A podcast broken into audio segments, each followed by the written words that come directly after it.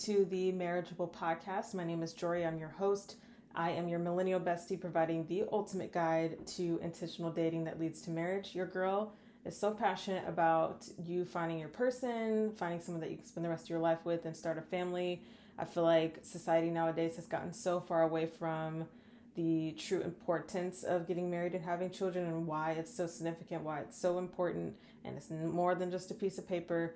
And I'm here to help you intentionally date so that you're not having to go through multiple dates and multiple people to find that person. And so today's episode, we are going to react to another TikTok that I saw that I wanted to kind of chat about and get your thoughts and opinions on. I also want to thank you for other comments that you've left on some of my other videos, whether they're my shorts or my full length videos. Thank you so much for the comments and the follows and things like that. And thank you so much for the engagement. But uh, yeah, let's go ahead and roll this TikTok and then we'll talk about it after. I learned you're not supposed to feel when you first start dating someone. Confused on whether they like you or not because it's supposed to be all smooth sailing at the beginning. And I learned the hard way that if you're confused, they don't like you enough. Number two, anxious all the time. I thought it was my anxious attachment style and I was trying to justify it and just like blame it on myself, but it was my body's way of telling me that this was not right. Like you have to walk on eggshells. It is literally physically and mentally exhausting trying to make sure that you don't impact the person you're dating's mood when you've literally known them for so little. The fourth thing, sad, okay? You should never feel sad when you're first starting to date someone. This is supposed to be like the best part of the relationship. And if you feel sad at all because of them, it's not right. Remember, do not try to justify and rationalize things because you are not the exception. You're the rule, and it's something that's like really hard to accept, but honestly, it's the truth. Okay, so she, the premise of her TikTok was essentially to talk about four things that you should not be feeling when you're in those early dating stages. And, and I wholeheartedly agree with some of the things that she was talking about, with the first one being confused. You shouldn't be confused on whether or not you think that he likes you or whether or not you think she likes you. At the end of the day, especially in those early dating stages, there really should be no confusion. It's simple as that. It should be either he or she likes me or he or she doesn't. Simple as that. And you don't want to be leading someone on. You don't want to be wasting people's time because your time is precious and so is theirs.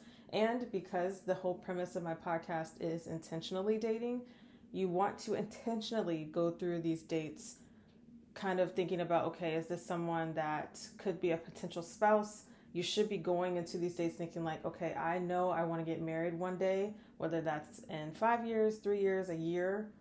And so you want to be an analyzing and, like I said in previous episodes, having those tough conversations. So if you are confused at all, especially in those early dating stages with that person, chances are it's God telling you to move on, right? So, yeah, definitely do not want to have any confusion there. I feel like with my now husband, I did not have any confusion in the beginning of whether or not I wanted to be with him. I knew I wanted to be with him pretty much as soon as we met, which is insane. Um, but I had like one of those feelings of like, oh yeah, this is gonna be my future husband one day. Like I just automatically had this feeling, and I didn't even really know him like that. But yet God had placed that on my heart ten years ago that this man was gonna be my future husband. Like you know, like I said, we just met and here we are 10 years later married with two kids. So um, yeah you don't want to be confused. It's literally probably god telling you like move on okay? So then the next thing she talked about was let me see here. She talked about anxious. So she was talking about how you don't want to be stressed in the beginning stages of the relationship either. That is definitely also true. You don't want to be um, anxious about whether or not, you know, I don't know if I should be texting them right now. I don't know if I should be asking them out on another date. I'm a little bit nervous about, um, you know, what they're going to say and how they're going to act and, and things like that and how they're going to react. You don't want to be having those anxious thoughts. Um, you don't want it to be getting you worked up as well, especially uh, when you're going on multiple dates with this person it shouldn't be stressing you out to go on a date with someone, right? It should be a fun, joyous time to go on a date with said person. If it's not, and you're like nervous or anxious on going on, let's say, date number two, date number three, four, and you just don't have the guts to tell that person, like, hey, I'm just no longer interested, move on. You should not be having those anxious thoughts with that person. The third thing she talked about was walking on eggshells, which is definitely also true. You don't want to be nervous having these tough conversations with someone and you're nervous about how they're going to react. It's okay in the beginning, I guess, if you are having these tough conversations at the beginning and you don't know what they're going to say. Of course, that's normal to be nervous, but let's say you're on date number five, six, seven, eight, and you have already had an argument with this person, and now you want to talk about that argument and you are nervous about how they're going to respond and take that. That's probably not a good sign either, especially if you're not even boyfriend and girlfriend yet, you're still in that dating stage. Move on. I'm telling you, especially when you're intentionally dating, you do not have time sometimes to be um, going on date number 9 10 11 at that at that point you should know i feel like by date probably number three or four whether or not this person is worth your time so yeah if you are having to already walk on eggshells you're already getting into arguments with this person you're not even dating them and you're not even you know you're just in that preliminary stage but you're not even boyfriend or girlfriend yet move on. That's a waste of time. And then the last thing she talked about was feeling sad, which is also 100% true as well. You don't want to be sad about someone that's not even your boyfriend, your girlfriend yet, or if you guys just started dating, you should not be sad. Typically, the first year or two of your relationship is what they consider like the honeymoon stage, where the puppy dog love stage, where you're just like obsessed with each other, you want to be with each other 24 7. You're just so excited and so happy to be in each other's lives.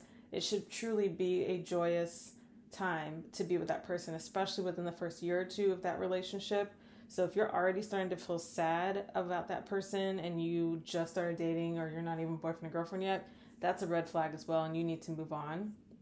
And I really just want to stress because this podcast is about intentionality, you should be going into these dates with the mindset of like, I know I want to get married one day, I know I want to have kids one day, so let me see what he or she is about. Now, it's okay to, of course, go on dates because how do you expect to meet someone and get to know someone if you're not willing to go out on dates so you have to expect to have you know go on dates but it's a difference between going on date number one date number two date number three and then at, at that point you should be kind of have an idea of like okay i really really like this person i can't get them out of my mind like i want to spend every waking moment with this person uh, and really have those tough conversations so I think what a intentional date and an intentional beginning of a relationship looks like, and what you should be feeling when you are going through these dates um, with the person that you are wanting to be with.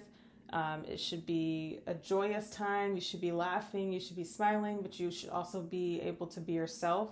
Be comfortable having those tough conversations, like we talked about in previous episodes. Um, I feel like with my now husband and I in the beginning, we had those tough conversations. We had simple conversations too, like, hey, where are you from? You know, do you still have them? Are your parents in the household? How many siblings do you have? What do you like to do for fun? Um, what's your major? Because we met when we were 18 in college, so we were talking about academics a lot, uh, kind of like aspirations in life. What What are your plans after college? What do you want to do when you graduate? You know, things like that. Um, and I feel like it was after probably date three is when um, things started to pick up a little bit for him and I, and we had at that point realized like, okay, we definitely want to be together. We have no desire to be with anyone else. And the really fun, special thing about my husband and I is that we're actually each other's first boyfriend and first girlfriend ever. Um, so, like, I had never had a boyfriend prior to meeting him, and he had never had a girlfriend prior to meeting me, which is so special that we were able to uh, create that that relationship and that friendship together and have that memory and to be able to um, be each other's first and because of that we didn't have anything to fall back on in terms of like how to act in a relationship because we didn't know. So of course it was trial and error for us and we went through so much trial and error and yet we stuck out the roller coaster rides that we had throughout college and beyond. And so i say that to say um, too that it's not abnormal to you know find somebody and meet someone and be and they tell you like yeah i've never had a boyfriend or yeah i've never had a girlfriend. I've never kissed anyone that's not abnormal these days and i sometimes think it can feel like that but if you are in that predicament in that boat don't think that that's going to be a huge turnoff for a guy or a girl if you've never been in a relationship before if anything i feel like that's huge because then you don't have messy exes that you have to deal with and you're not bringing any baggage from previous relationships. You're coming in with a fresh set of eyes, fresh perspective, and you all are kind of navigating that relationship world together. I think it's so cool and so special, and I highly recommend it. So, so please let me know your thoughts down below on kind of your take on what you shouldn't be feeling in those first couple dates slash first few weeks of being with someone and what you should be feeling. Uh, and of course, if you have any questions or you want to get a conversation going, please let me know down in the comments or on Instagram, wherever you are watching or listening to my podcast. But thank you so much for checking out episode five. I promise y'all, I'm going to get my husband on one of these episodes one of these days. Um, but yeah, if you are interested in having him on the podcast, just let me know. Of course, any questions that we should ask him, or if you just want to kind of hear our story on how we met and things like that, let me know. But yes, thank you so much for checking out episode five.